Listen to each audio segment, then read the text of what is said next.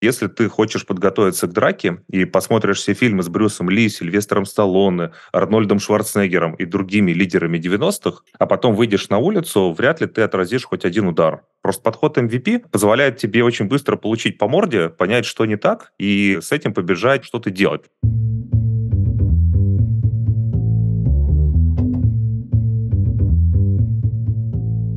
Привет, я Юра Агеев, и это 250 выпуск подкаста Make Sense. Вместе с гостями подкаста мы говорим о том, что играет важную роль при создании и развитии продуктов. Люди, идеи, деньги, инструменты и практики.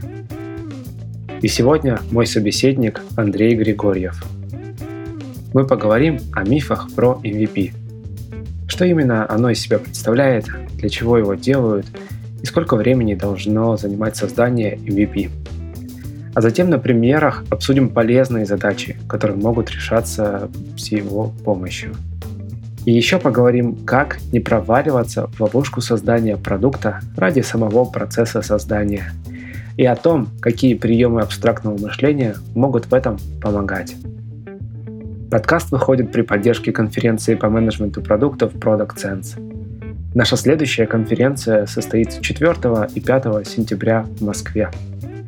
Билеты уже в продаже. А еще прямо сейчас идет прием заявок на выступление.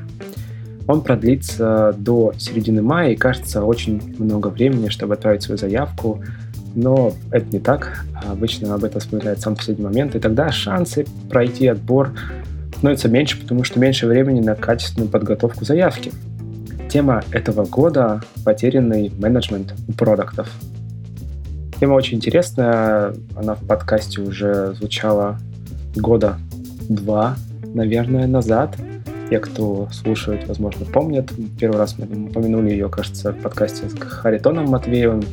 С тех пор мы регулярно э, говорим о том, что какие-то вещи, помогающие довести конечный продукт до его финала, просто-напросто теряются. Будет 6 треков. Команда и люди, стратегический менеджмент, self-management, управление вниманием, пользовательский опыт и управление продуктом и монетизация. По каждому из этих треков можно отправить свою заявку. Я прикреплю ссылку в описании на форму подачи докладов, и там же можно будет найти Мира-борд, на котором по каждому из треков еще описаны направления, которые могут помочь с формулированием темы для выступления каждому есть чем поделиться. И будем ждать ваши заявки. Андрей, привет. Юра, привет. Расскажи немного про себя, пожалуйста. На данный момент я являюсь SEO и фаундером тех стартапа GetShop TV. Мы занимаемся всякими рекламными технологиями и технологиями для рекламы. Параллельно я уже 10 лет э, обучаю продукт-менеджеров, директоров по онлайн-маркетингу, в основном лин-стартапу и продуктовой стратегии. Последнее время увлекся еще и консалтингом э, крупного или среднего бизнеса.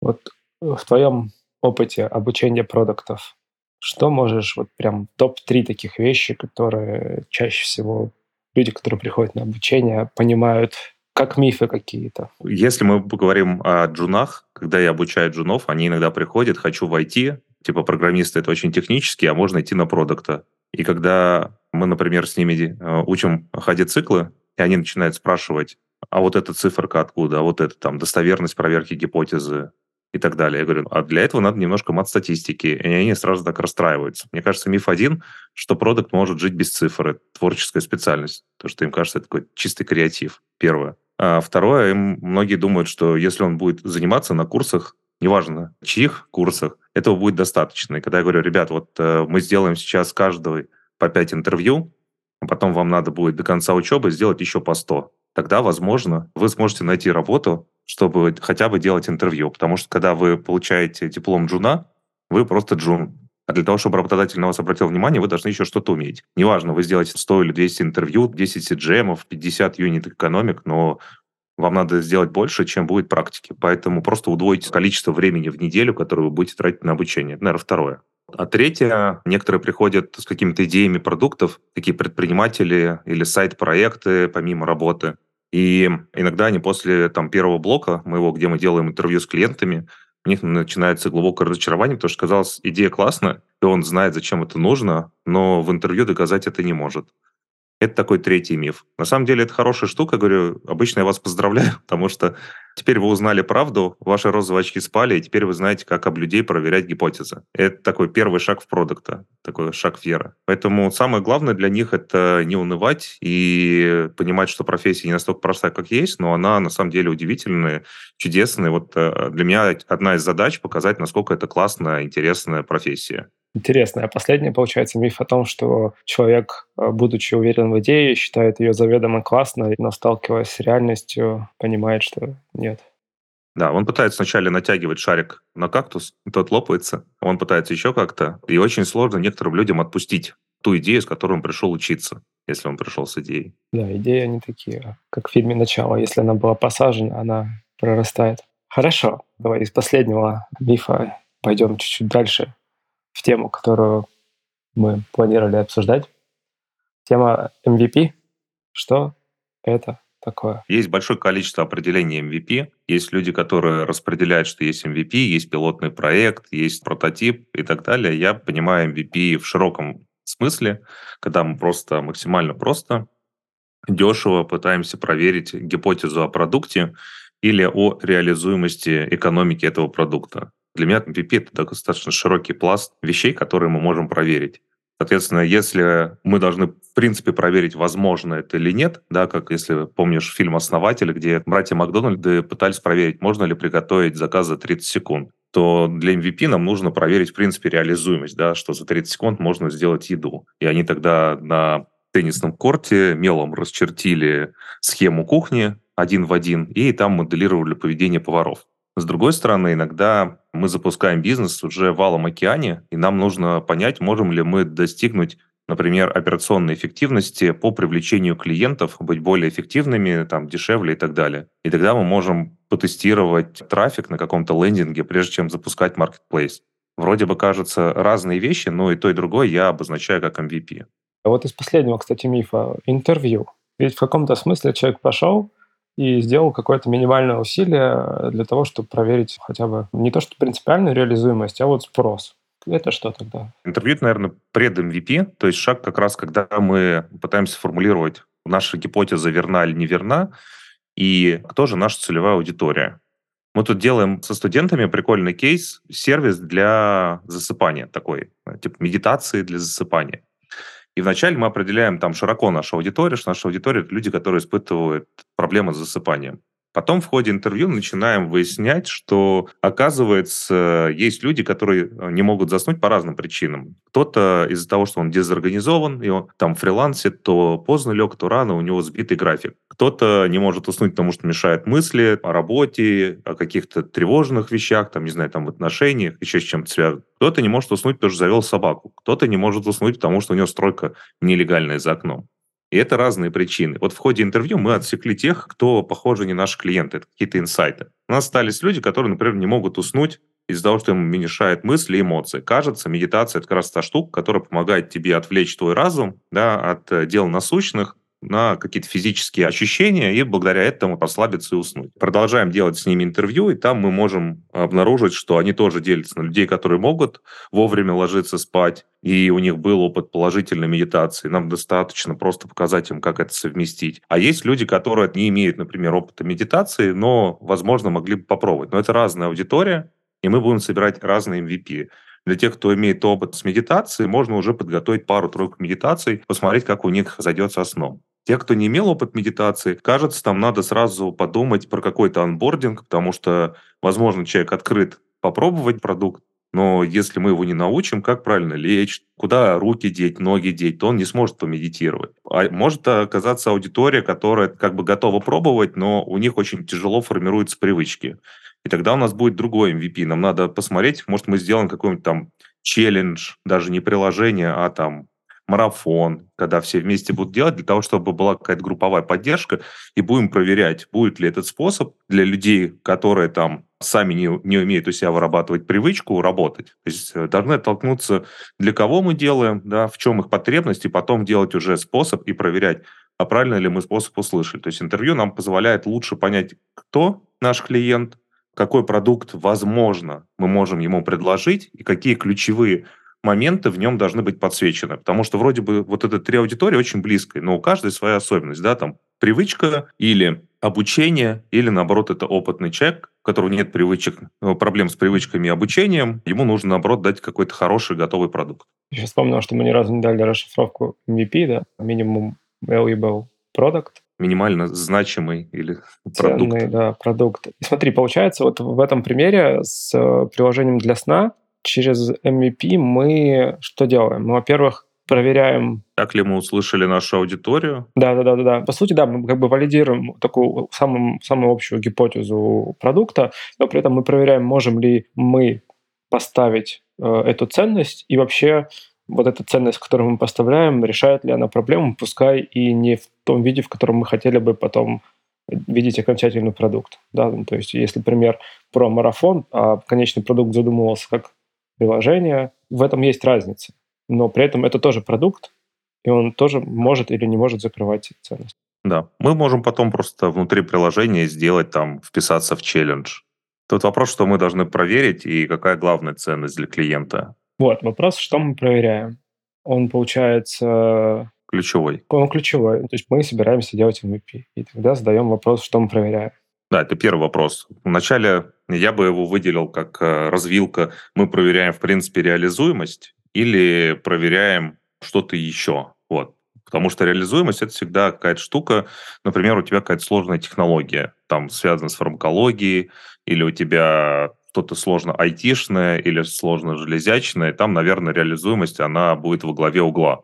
У меня был студент, который предложил там делать какой-то самоходные коляски для детей. И я его спросил, может, э, не надо делать MVP, а попробовать рассчитать реализуемость, а если это еще и реализуемо, может, примерную себестоимость вообще, потому что, возможно, запускать даже MVP будет нецелесообразно, потому что там цена будет неадекватная или технологии недостаточные. Интересно. Ну, то есть, если мы делаем что-то сложное, то могут сказать, это невозможно. Ну, или ты бывает... Всегда такое, так говорят. Да, приходишь к программистам и такой, а, рассказываешь им свою классную идею, они такие, ну, нет, это нельзя сделать. Потом выясняется, что на самом деле можно, но долго, а потом выясняется, что вы друг друга неправильно поняли. Я могу про свой бизнес рассказать, кстати. Давай. Мы семь с половиной лет назад, даже больше, там, 9 лет назад, я придумал, что человек может, сидя перед телевизором, нажать кнопку ОК и что-то оттуда купить. И когда мы в 2015 году запустили бизнес, мне все говорили, это какой-то космос, это невозможно. А большая часть инвесторов сказала, что мы просто сумасшедшие, поэтому нам денег не даст. Было, слава богу, несколько кто сказал, что мы вроде кажемся адекватными людьми, вдруг что-нибудь получится, поэтому мы собрали первый раунд. Но все сказали, что как это покупать что-то с телевизора, это вообще очень странно. На самом деле я увидел простую возможность, что есть условно онлайн-кинотеатр типа Иви на TV, и э, в этом Иви даже есть какое-то подобие HTML-браузера, в которых крутится видео. И если там есть HTML-технологии обратная связь, ну, связь телевизора с интернетом, то кажется, там есть какая-то техническая возможность все это соединить. И спасибо Олегу Туманову, владельцу Иви, которому я написал, рассказал про свою идею, он поверил, сказал, да, тебе наших технарей, запускайте. Мы нашли возможность, запустили это, и там в 2015 году показали рекламную кампанию, из которой можно было записаться на тест-драйв автомобиля прямо на большом телеке с пульта телевизора. Потом через пару лет перенесли это уже на устройство без HTML, это приставки там Ростелекома, Билайна для эфирных каналов. Но для нас MVP был, прежде чем мы пришли в эфирные каналы, большое количество этих приставок Ростелекома и Билайна и других операторов, мы начали на Smart TV где уже был интернет и прочее. То есть э, тут вопрос, насколько инноватор, мне кажется, может посмотреть новым взглядом на существующие технологии. И это тоже важно. К вопросу про проверку принципиальной реализуемости. Да, если задача MVP это проверить, то получается все-таки что-то надо сделать. Ты же не узнаешь, пока не попробуешь до конца, потому что тебе могут вот сказать, что это невозможно. А ты такой, ну, ладно, невозможно, не буду тогда делать.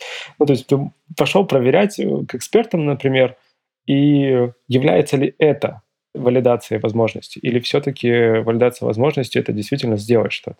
Хороший вопрос. Мне кажется, он больше лежит в рамках философии, потому что если мы будем рассматривать конкретику, почти всегда можно придумать, как это проверить простым путем. Просто обрезая функционал и уменьшая возможности. С тем же самым кортом, да, Макдональдс. Ребята же смогли проверить, что можно приготовить бургер за 30 секунд. Просто другое дело, они могли двигать мебель на кухне, переставлять вытяжки и розетки, и это бы заняло там часы, дни, наверное, даже, я бы сказал. А тут они... Я не помню, была ли у них тогда кухня уже или еще нет. Не, у них был уже ресторан, был? они как а, раз ага. закрыли успешный ресторан, Говорят, мы сошли с ума, мы закрыли успешный ресторан, чтобы проверить, можно ли делать заказ не за 30 минут, а за 30 секунд. Расчертили корт один в один, поставили реальных сотрудников, которые моделировали свое обычное поведение на кухне, и с помощью этого реализовали. То есть это же тоже такой вот подход достаточно инноваторский. То есть вместо недель двигания мебели они это сделали за 6 часов на корте. Ну, или вот э, можем Foursquare вспомнить, как они начинались. Они же начались в начале эпохи Web 2.0, Идея Web 1 была в том, что пользователь теперь может получить доступ к информации, свободу информации, можно много всего читать. В начале 2000-х появился Web 2.0, и его концепция была, что теперь пользователи не только поглощают информацию, они теперь часть создания информации. Вот мы живем в Web 2.0, то есть вот эти все сервисы, где пользователи сами создают контент этих сервисов, там соцсети, блог, платформы, даже VC с Русбейсом те же самые. А тогда никто не верил, что пользователи будут сами что-то писать. Всем казалось, пользователи читатели. И они, прежде чем сделать приложение, Foursquare — это конкурент какому-нибудь Яндекс.Афиши, ну и прочих э, GIS-сервисов. да-да-да. Да-да-да. Они просто взяли, по-моему, Google таблички и предложили друзьям позаполнять табличку про места, куда они ходят кушать, поставить отметки, какие блюда понравились, какие не понравились. И исходя из этого поняли, люди вообще будут наполнять или нет. Я так понимаю, табличка там с такой скоростью начала наполняться, что ребята поняли, что сервис нужно делать. Секвоя прибежала, принесла им денег. И они не писали приложение для этого. С другой стороны, да, сэкономить э, там, месяцы разработки, миллионы рублей, ну, наверное, стоит. Это вот как та шутка. Сэкономив несколько часов планирования, можно потом месяцы разрабатывать не то, что нужно. Мне больше нравится другая ассоциация, что вот если ты хочешь подготовиться к драке и посмотришь все фильмы с Брюсом Ли, Сильвестром Сталлоне, Арнольдом Шварценеггером и другими лидерами 90-х, а потом выйдешь на улицу, вряд ли ты отразишь хоть один удар. Просто подход MVP позволяет тебе очень быстро получить по морде, понять, что не так, и с этим побежать что-то делать. Либо понять, что надо вернуться, поменять немножко гипотезу, еще пообщаться с пользователями, либо немножко там переобуть MVP. Напомню, что YouTube, когда он появился, это изначально был сайт видеознакомств. Э, легко загуглить, как выглядела морда. В итоге знакомства у них не зашли, да, но при этом всем понравилось загружать видео и делиться им.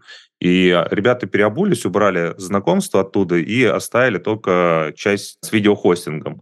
Всеми любимая социальная сеть с картинками, запрещенная в России, изначально называлась Барбан.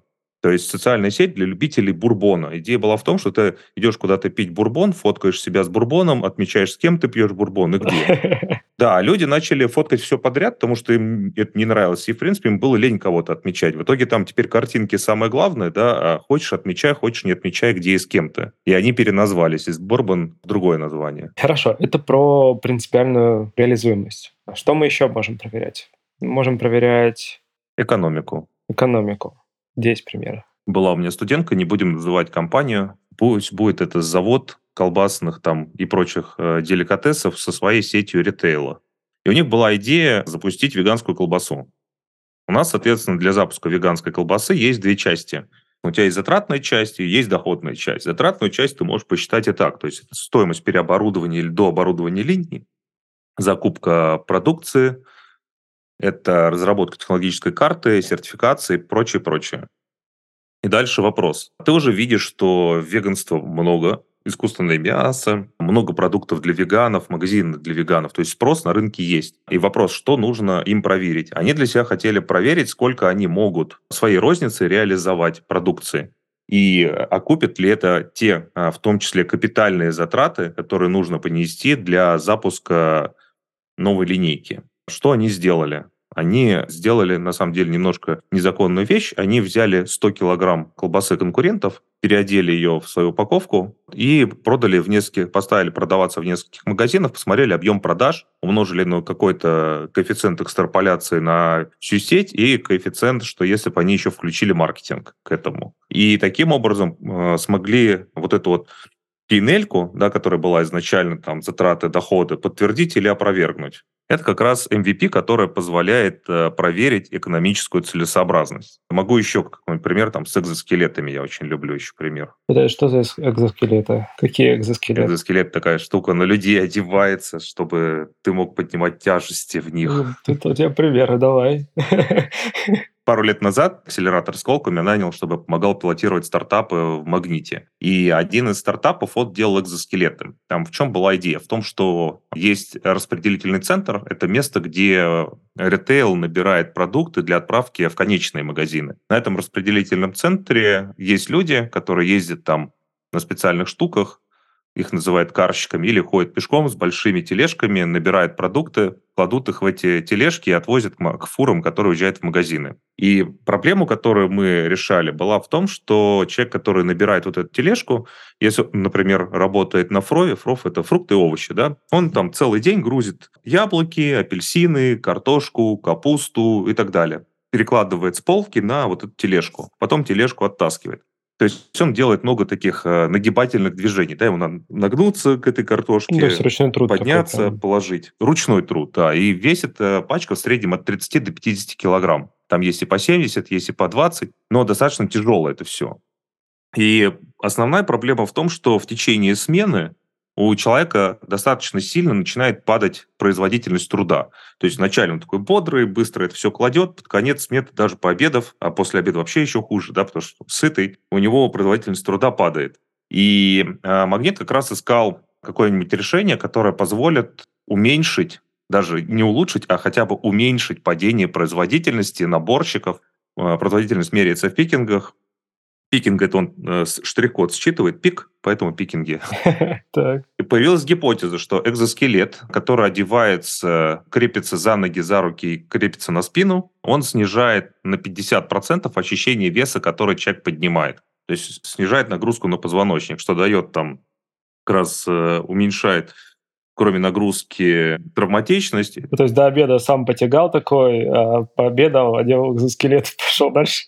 Да, да, да. Вот мы решили попилотировать. Во-первых, узнать, э, будет ли падать производительность или нет, и сможем ли мы уменьшить падение производительности. То есть не было задачи повысить. То есть уменьшение падения производительности равно повышению производительности смены, на самом деле. Так, да, логично. Мы выбрали один РЦ, выбрали шесть сотрудников, на которых и проводили пилот. И пока мы проводили MVP, э, выяснили огромное количество штук. Во-первых, посмотрели, э, насколько, например, не пешему, а тому, кто ездит там на специальном каре, человеку в экзоскелете вообще удобно сидеть не уменьшает ли это производительность, пока он залезет, слезет в этом экзоскелете. Потому что когда ты думаешь просто о снижении производительности, повышении с помощью какого-то инструмента, ты не думаешь вообще, как он применим в жизни. В общем, достаточно много забавных э, вещей произошли, все хорошо закончилось. Но вот этот MVP, он помимо того, что мы проверили, в принципе, падает, не падает производительность, помогает он там улучшить здоровье сотрудников или нет, мы получили большое количество инсайтов, какие вещи надо учесть при раскатке таких решений, потому что там сразу возникли вопросы от старшего смены, потому что его премия зависит от э, производительности смены.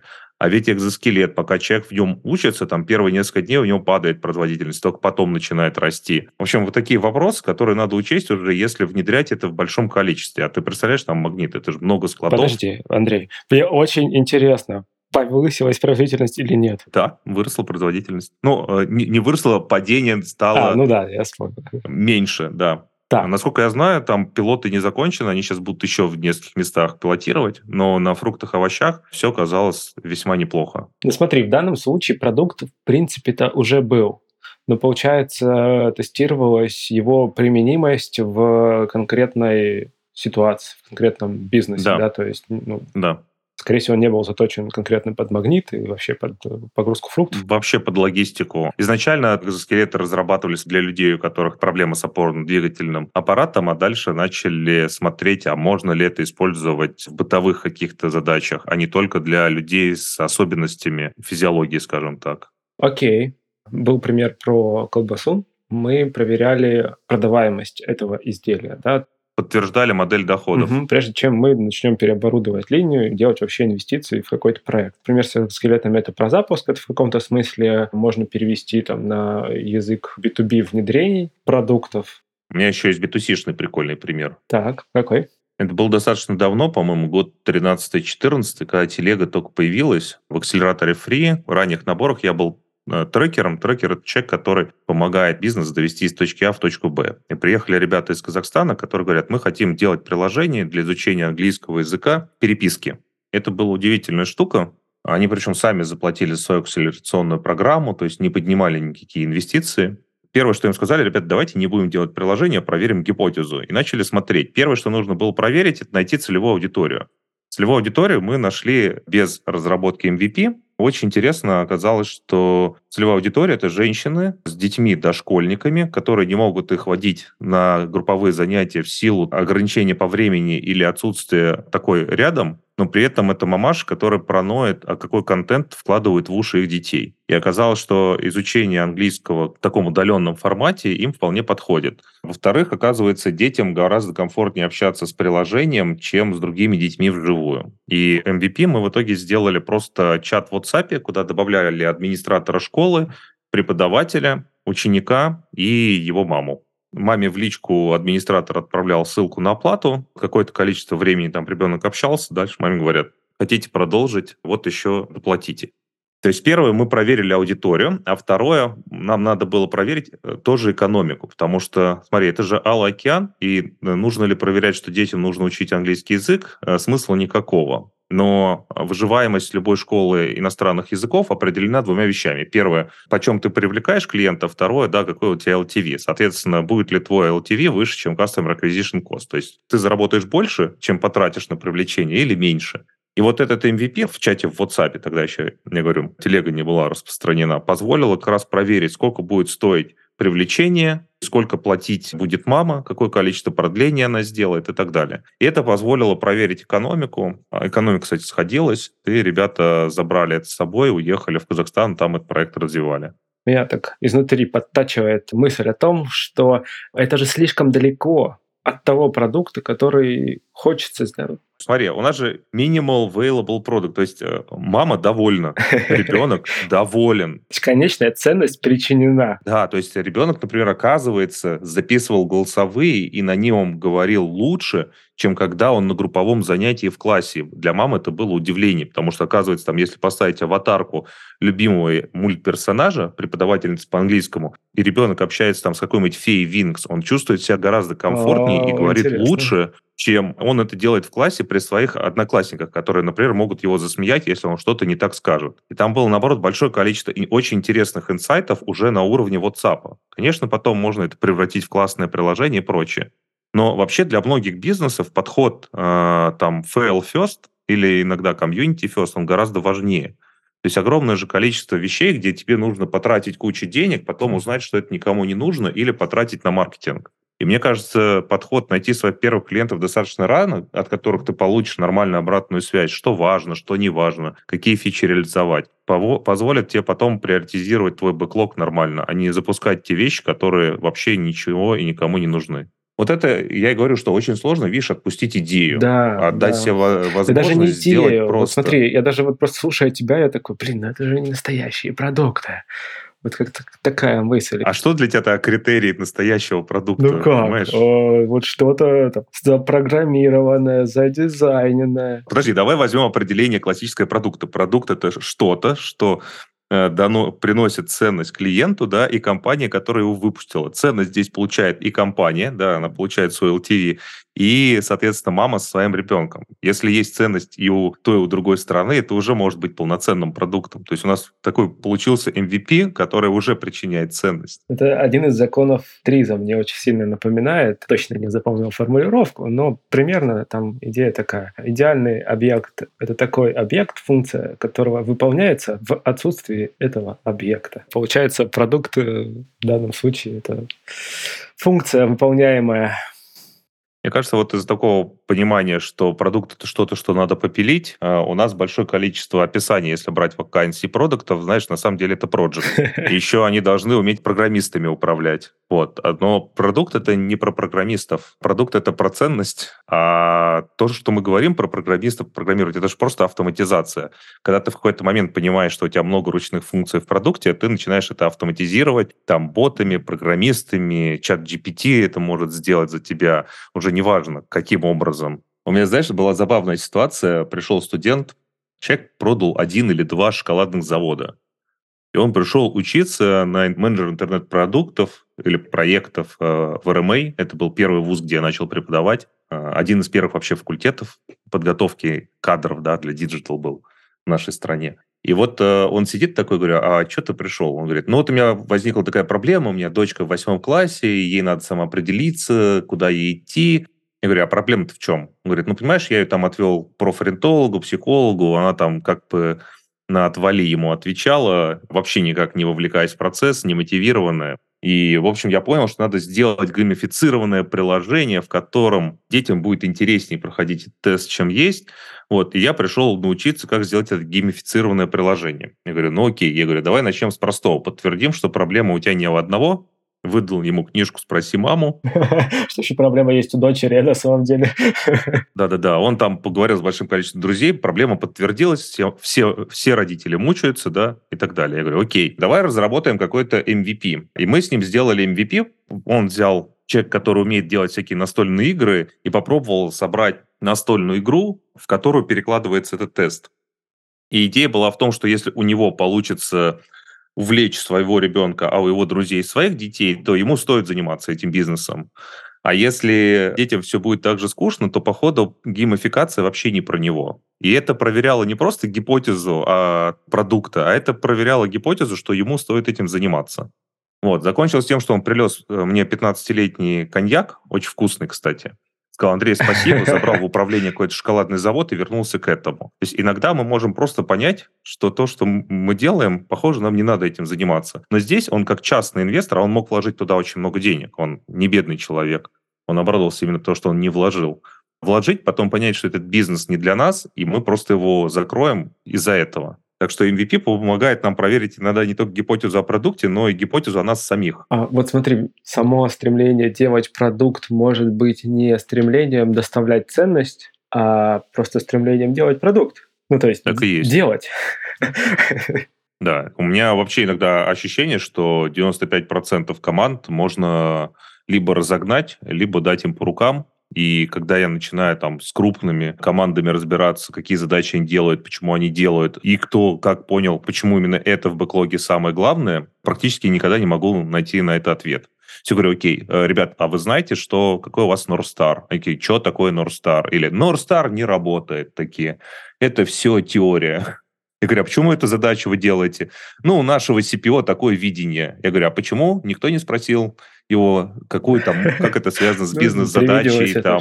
Да, да. У нас, знаешь, иногда мне кажется, что CPO это человек не такой, как какой-то умудренный опытом продукт, который цифры, каздева, вот это все.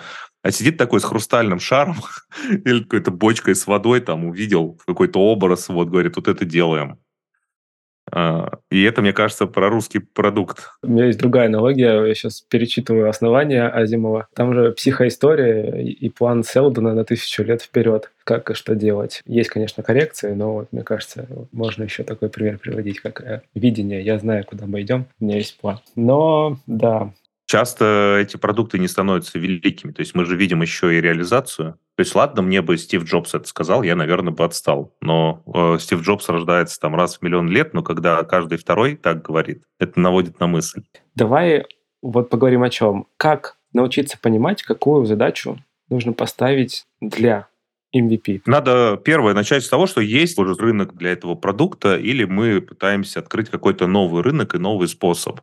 То есть, условно говоря, если бы мы запускали, наверное, Uber, то нам не нужно проверять, заказывают ли люди вообще такси. А если мы делаем что-то, для чего еще нету рынка, там, наверное, надо проверять вообще реализуемость и то, что рынок вообще этим будет, в принципе, когда-то пользоваться. Если рынок уже существует, мы как раз э, должны э, проверить и экономику, А маркетинг – это как составляющая экономики, да, то есть у тебя есть расходы, у тебя есть доходы. Вот, например, мы хотим запустить какой-то marketplace. Marketplace есть две части.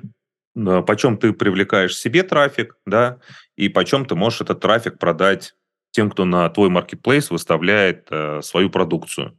Скорее всего, э, сколько людей, ну, сколько денег тебе заплатят за выставление своей продукции на твой маркетплейс, ты можешь э, просто из интервью узнать, там, поспрашивая, какие у них расходы на маркетинг, знают ли они свой customer acquisition cost и прочее. А почем ты сможешь привлекать трафик, это как раз штука, которая лежит в твоей области, и я бы тестировал ее. То есть мы тестируем маркетинг, но как часть э, проверки общей экономики. То есть надо понять, что именно нам важно проверить. То есть нам важно определить условия, в которых мы находимся. То, что ты сказал, это находится в зоне твоей ответственности. То есть что-то ты можешь проверить интервью и понять, но вот это только ты можешь сделать. Да. Угу. Ну вот, например, мы тоже делали учебный кейс со студентами, приложение для сравнения цен на разные товары в супермаркетах. Скорее всего, это будет рекламная модель. А в рекламной модели мы плюс-минус все равно мы можем представить, сколько может быть стоить скачивание приложения, мы э, знаем, почем стоит реклама. Э, есть и CPA-сети, можно посмотреть оферы, есть и стоимость просто показа баннеров. В общем, полно цифр. Единственное, что нам нужно проверить, а будет ли ретеншн. Потому что, скорее всего, при рекламной модели тебе за каждого платят пользователя мало, а привлечение пользователя стоит дорого. Поэтому единственный ре- реальный шанс окупить пользователя, если пользователь будет э, регулярно заходить в твое приложение, да, для того, чтобы рано или поздно показами рекламы он отбил свое привлечение и начал давать тебе доход. И тогда мы смотрим, есть ли ретеншн, и второе, можем ли мы получить, например, бесплатных пользователей. Это виральность. А что значит э, аббревиатура POG? Есть как бы условно три подхода к продвижению своих продуктов. Это маркетинг, лид, growth. Ну, когда мы льем маркетинг, продукт продается. Особенно для инфобизовых всяких продуктов, там, по кроме маркетинга часто вообще внутри ничего нету. Продукт продается маркетингом. Есть, когда продукт продается продажами, sales, lead, growth, да, в основном B2B, enterprise – а есть продукт Click Growth, когда сам продукт содержит в себе те элементы, которые позволяют вовлекать пользователей. Тот же Dropbox, да, там есть этот реверсивный триал. Что это значит? Нам дали 10 гигов бесплатно, дальше говорят, плати. Мы так, ну, я еще не знаю, достаточно ли мне ценности. И ты такой говоришь, а давай мы пользователям скажем, вот привлеки друга, я тебе еще гигабайт накину, да? И пользователь бесплатно привлекает другого пользователя, а за это получает дополнительный гигабайт к своей памяти. И вот эти продукты Zoom, Dropbox, э, Calendly и прочие, там, Monosnap тот же самый, они как раз живут вот в этом PLG подходе, Product Lead Growth, то есть ищут всякие хаки продуктовые, которые позволяют с нулем вложения в маркетинг свой продукт продвигать, включая вот эту вот виральность. Ну смотри, а вот, например, как проверить такую модель? Есть канонические примеры, там тот же Dropbox, Mailbox был, который они запускали, тоже в свое время наделал шумихи. Это, короче, клиент почтовый, в котором можно было одновременно добавлять почтовые ящики э, разные, и он все это в одну ленту пускал. Потрясающее приложение было, я его очень любил, честно скажу. Но его закрыли, что жалко. Но пример запуска тоже. Они тогда одни из первых сделали очередь. Это был шок и трепет, и 100 тысяч человек очереди перед тобой. Ты сидишь, ждешь, там вот это все, потом наконец получаешь, радуешься. Как эту модель проверять? У Dropbox был абсолютно правильный модель. Они просто рассказали, сделали видео это с Dropbox, Э, выкинули его на Reddit, и там собрали 75 тысяч регистраций. Они увидели, что просто настолько это круто, что люди уже вовлекают друг друга в продукт. Они просто сами друг с другом делятся. И они увидели виральность уже просто на рассказе о продукте. Поэтому, в принципе, то, что продукт будет виральным, они не сомневались. Ну, а если не такая виральная идея. Мы тогда можем вспомнить Airbnb, которые тоже не были виральны. 5 или 7 лет вообще были аутсайдерами, неудачниками. Никто им не давал денег, не инвестировал в них. Так, а подожди, ну это же далеко уже не MVP. Они просто сжигали деньги, так-то, если посмотреть, нет? А, ты посмотри, через сколько лет после MVP они э, подняли денег. Там прошло лет 5 просто, их все посылали. И что, о чем нам это говорит вообще? Можем ли мы как это, какой-то вывод из этого сделать? Ну, то есть тогда вывод простой. Вот, ну, MVP мы сделали, что-то как-то не пошло. Ничего, не бросаем его, тогда продолжаем. Там как раз вот интересная штука, насколько фаундеры еще с помощью MVP смогут uh, привлечь ликвидность да, для развития своего бизнеса, там убедить руководство или убедить инвесторов, или убедить пользователей. с Airbnb у них же было несколько MVP. Они не сразу поняли, что в итоге работает. То есть первый MVP они просто сдали у себя три матраса, на крыше. Матрасы быстро снялись, люди им написали, круто, а есть еще в каких-то городах эти матрасы. Они сделали сайтик, но им тоже никто не пользовался, денег на маркетинг не было. У них там была легендарная история, они там купили несколько тонн хлопьев, сами нарисовали пачки с хлопьями с Обамой и с капитаном Маккейном. И по 30 или 40 долларов эти хлопья фанатам на сборах партии впаривали, собрали таким образом 30 тысяч долларов на первый маркетинг. Ну и потом у них не очень все хорошо пошло, и то, когда они уже еще вся, сами взяли они вдруг поняли, что просто люди ужасно заполняют карточки. Они сами взяли технику, по-моему, в аренду на Манхэттене, что ли, я уже точно не помню, съездили, отфотографировали эти квартиры, объяснили владельцам квартир, как надо фотографировать, как надо описывать свои апартаменты для того, чтобы начало сдаваться. У них тогда полетело. Ну, то есть смотри, вот этот пример получается, что это череда валидаций идей или даже так проверки на реальность. Да, пример там с матрасами, окей, им сказали, ну классно, давайте в другом городе. Потом, ну, что-то как-то само не летит. Значит, нужно проверить, а как полетит. И так далее, и так далее. То есть вот об этом пример. Смотри, MVP это прям концепция. То есть MVP это не одна точка, когда ты что-то собрал, узнал и все. А я вижу как некую концепцию, когда ты последовательно проверяешь те штуки, которые тебе нужно проверить, пока случайно не уйдешь в продукт. Я не вижу очень часто четкого перехода из MVP в продукт. То есть продукт — это просто автоматизация того, что в MVP, условно говоря, устоялось очень часто. То есть вначале у тебя ты там сам отвечаешь на вопросы пользователей, потом ты нанимаешь колл-центр, потом ты вообще делаешь ботов или там поддержку, уроки записываешь и так далее, и убираешь людей из этого процесса. Но вот MVP-подход — это штука, когда ты понемножку проверяешь последовательно разные гипотезы, постоянно их усложняя. И MVP — это не всегда про начало продукта, это иногда и про середину продукта, и про проверку гипотез. Вот мы с ребятами, как проверить гипотезу, что если в подарок раздать стикер-пак, люди чаще дойдут до конца приложения. Ну и кажется, давайте тогда запрограммируем, нарисуем стикер-пак, там обновим iOS, Android. Я говорю, а почему нельзя просто push прислать выбранное количество пользователей и сказать, там, дойдешь до конца, получишь стикер-пак. А если они там начнут нам в поддержку писать, а где наш стикер-пак, мы им скажем, вот вам запись, как мы нашего программиста заставили смотреть все концерты Коли Баскова без перерыва за то, что он стикер-пак забыл включить. Но на самом деле сами поймем, что теперь можно усложнять продукт, и внедрять этот стикер-пак. А может, это никак не повлияет на доходимость, тогда зачем бы мы потратили время разработчиков, да, там, Kotlin, эти Swift, тестирование, регрессионное тестирование, обновление в сторах во всех и так далее. Поэтому MVP-подход — это просто такая часть, э, мне кажется, продуктовой жизни, когда ты думаешь, а можно что-то узнать, то, что ты хочешь потратить там ресурсы компании, своей или чужой, да, на которую ты работаешь, можно ли узнать э, гораздо проще, быстрее и дешевле, то сработает ради чего ты потратишь ресурсы, или не сработает. И это просто, мне кажется, концепция, в которой хороший продукт должен жить. Он должен всегда задумываться. Если мне надо месяц что-то пилить, могу ли я заранее узнать, буду зря пилить месяц или нет? Как не провалиться в это желание пилить все-таки? Как не уйти в работу, которая обещает э, такой покой и удовлетворение? Хороший вопрос. Женя Калин придумал э, пять раз спросить себя или попросить, чтобы меня спросили, чтобы что. А можно выделить какую-то роль. Вот сейчас, кстати, есть куча помогающих профессий, всякие менторы, трекеры, наставники. Я в последнее время, вот что-то меня начали в несколько команд звать, как раз я им задаю вопрос, а зачем вы это делаете? Либо кто-то внутри команды должен быть, э, каждый раз задавать вопрос, а зачем? И самое главное, а можно как-то без этого проверить. Просто должен быть какой-то человек, который не погружен в процесс проверки, да, он погружен только в том, чтобы копаться в мозгах продуктов, и вот на этих собраниях, когда мы встречаемся и приоритизируем бэклог, задают вопрос, а можно как-то проще, а можно быстрее, а можно дешевле, а зачем мы это делаем, а чтобы что, а какая главная метрика, а как это соотносится с главной метрикой. Здесь должен быть какой-то человек, который только задает вопросы. И вот эта штука очень сильно упрощает жизнь.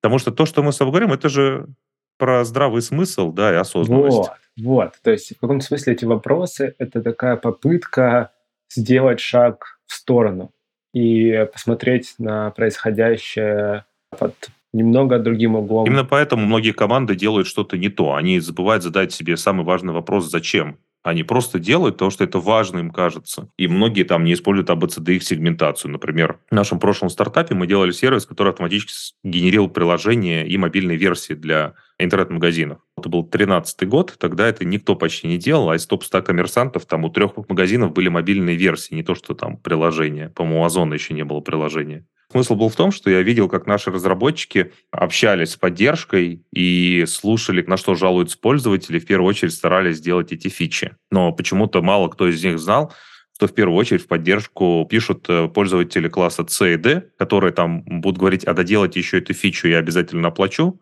а когда ты ее доделаешь, он э, попросит следующую фичу. А клиенты А и Б, которые легко платят и которые хорошо платежеспособны, они не так э, часто пишут в поддержку, и лучше, наоборот, проактивно продукты должны с ними связываться, узнавать их потребности. И получается разрыв, что иногда мы делаем что-то, что нужно пользователям, которые не платят, вместо того, чтобы делать э, что-то, что увеличит количество тех, кто нам платит, или увеличит еще больше количество денег, которые они нам платят. Если мы зададим вопрос, зачем людям, которые вот делают вот это, они такие, ну как, зачем? Ну вот смотрите, вот есть люди, наши клиенты, мы сделаем им хорошо, и они нам заплатят еще больше денег. Ну, то есть, я не знаю, какую конкретно логическую цепочку они пишут, но вот, допустим, такую, да. И находясь в этой логической цепочке, есть вероятность того, что человек не сможет из нее выйти сам потому что он в это что? Он будет в это верить. Ну, мне кажется, как раз вот либо помогающие профессии, либо выдергивать CPO из команды разработки и делать его наоборот. Я сейчас у себя в компании выстраиваю такую схему наставничества. То есть я не хочу больше быть руководителем. Э, я начал общаться с своими подчиненными как наставник. Где-то я могу подсказать как более опытный, а где-то скорее вопросами навести на какие-то размышления, которые помогут им прийти к какому-то решению. Это очень сложная позиция в том плане, что ты постоянно запрещаешь себе погружаться в детали. Потому что как только тебе говорят, слушай, ну здесь же вот на самом деле вот так, вот так, вот так, и если ты начнешь прислушиваться к деталям, ты перестаешь э, задаваться вопрос «зачем?». Потому что вопрос «зачем?» — это уже про стратегию ведь, про абстрактное мышление. И нельзя одновременно размышлять о стратегии и погруженным быть в детали. Поэтому здесь, возможно, надо командам разделять, и должен появляться какой-то человек, который будет вот этот вопрос задавать. Может, как раз CPO, может, кто-то еще, может, я говорю, кто-то из помогающих профессий. Я вот сейчас двум сотрудникам коуча нанял, экспериментирую. Очень интересные эффекты. Из-за деревьев не видно леса. А как это абстрактное мышление прокачивать? Ну вот привлечение людей со стороны какого-то помогающей профессии, да. Второе, вытащить себя из э, ситуации. Всякие, кстати, стратегические сессии помогают. Почему говорят, давайте уедем? В лес. ну да. В лес, да, Отключиться, переключиться, да, есть такое. Кстати, это даже самая причина, почему я считаю конференцию на самом деле очень полезной. Несмотря на то, что объем информации, который есть в интернете, ну, он огромен.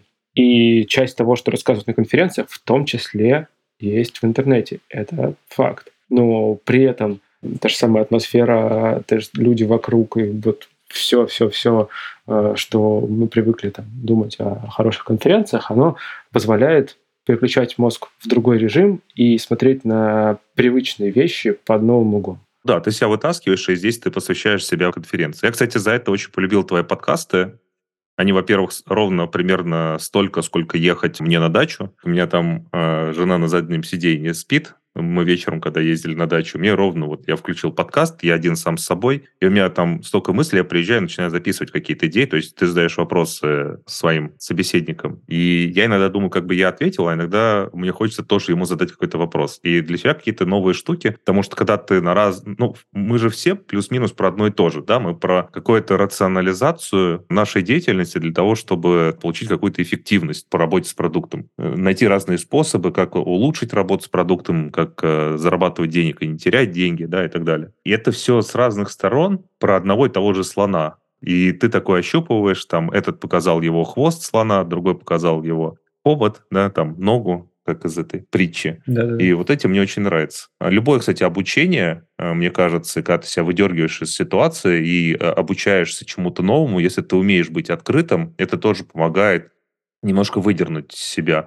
В том числе я вот своим студентам говорю, вот вы пришли, послушали меня, идите, соберите у себя кружок и расскажите им. Во-первых, когда вы будете пересказывать материал, вам придется его осмыслить, а во-вторых, когда вы себя пробуете в разных ролях, у вас развивается двусторонняя точка зрения. Вот, например, я недавно стал VC-партнером в венчурном фонде. 10,5 лет я стартапер, а тут я начал смотреть на инвест-презентации стартапов как э, инвестор. И это меня очень сильно изменило. То есть до этого меня изменило, когда я начал инвестировать просто вот э, в компании, там, в акции через Тинькофф, да. А здесь теперь ты, ты инвестор, тебе присылают пич-деки, ты их еще слушаешь и сам задаешь вопросы. И это очень сильно поменял. Поэтому поменять свою роль, пойти самому заняться наставничеством, попреподавать, пойти в другой компании Э, кого-то поучить, еще что-то сделать, найти себе менти. Мне кажется, вот эти вещи, когда ты делаешь не одно и то же, когда ты постоянно меняешь свою позицию. То есть где-то ты исполнитель, стань, попробуй наставником. Где-то ты наставник, стань, попробуй учеником. Если ты стартап, попробуй стать инвестором. Если ты инвестор, попробуй стать стартапом. То есть меняя постоянно свою позицию, ты себя обогащаешь, и тебе проще абстрагироваться, потому что твой взгляд становится более разнообразным на вещи. И вот это такое, я это называю open mind на русском, какая-то внутренняя открытость. Мне кажется, это очень важная вещь. В социальной сети я а, рассказывал про книжку «Лиминальное мышление». Она как раз вот про то, как пытаться на привычные вещи смотреть э, более э, незамыленным взглядом, и почему мы иногда, наоборот, какие-то вещи многие не замечаем, очевидные. Написала девушка комментарий как раз, что Иисус так и говорил, что на самом деле нам надо быть как дети, а, незамыленным взглядом, без авторитетов смотреть на вещи и быть открытым. Мне кажется, вот это очень важное умение, которое мы забываем. Очень, очень интересно. Вообще в религиозных текстах есть очень занятные идеи. Я еще, знаешь, какую классную да. историю вспомнил? Про Леонардо да Винчи. Я не знаю, это вранье или нет, насколько я помню, когда изучал Леонардо да Винчи внимательно, почти все его изобретения появились благодаря тому, что он разговаривал с детьми об их фантазиях и пытался их реализовать. То есть не Лео придумал самолет, там вертолет, э, батискаф или что он там напридумывал. Он просто разговаривал с 4-5-летними детьми, которые не знают наука, законы физики, у них нет теорем в голове, они не знают, что возможно, что невозможно. Да? У них такое открытое сознание. И он просто пытался открыться этому сознанию и попробовать реализовать, не задумываясь о том, реализуемо это или нет. И то, что многие он вещи нарисовал на тот момент, технологии были нереализуемы, то потом это стало реализуемо. Все-таки он провидец. Он не провидец, он просто пытался э, реализовать. Мне кажется, вот хороший стартапер вот так же. Он просто говорит, ну окей, возможно, это невозможно, но давайте посмотрим, как бы это могло выглядеть, если бы это было возможно. И это очень крутая такая точка зрения, такой абсолютно открыт. И такой, может, это не получится, давайте просто посмотрим, как бы это выглядело, если бы, допустим, я жил бы через сто лет. И из э, этого моделируешь. Очень-очень круто. Предлагаю на этом остановиться. Андрей, спасибо тебе большое за интереснейшую беседу. Взаимно. Интересно, что получится. До встречи. Пока-пока. Пока-пока. Это был 250 выпуск подкаста Make Sense. Сегодня вы слушали Андрея Григорьева и меня, ведущего подкаста Юру Агеева.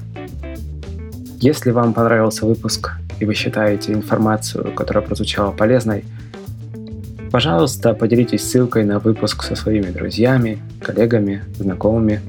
Ставьте лайки и оставляйте комментарии в сервисах, где слушаете подкаст. Это поможет большему количеству людей узнать о том, что он существует. Спасибо, что были с нами. До следующего выпуска. Пока.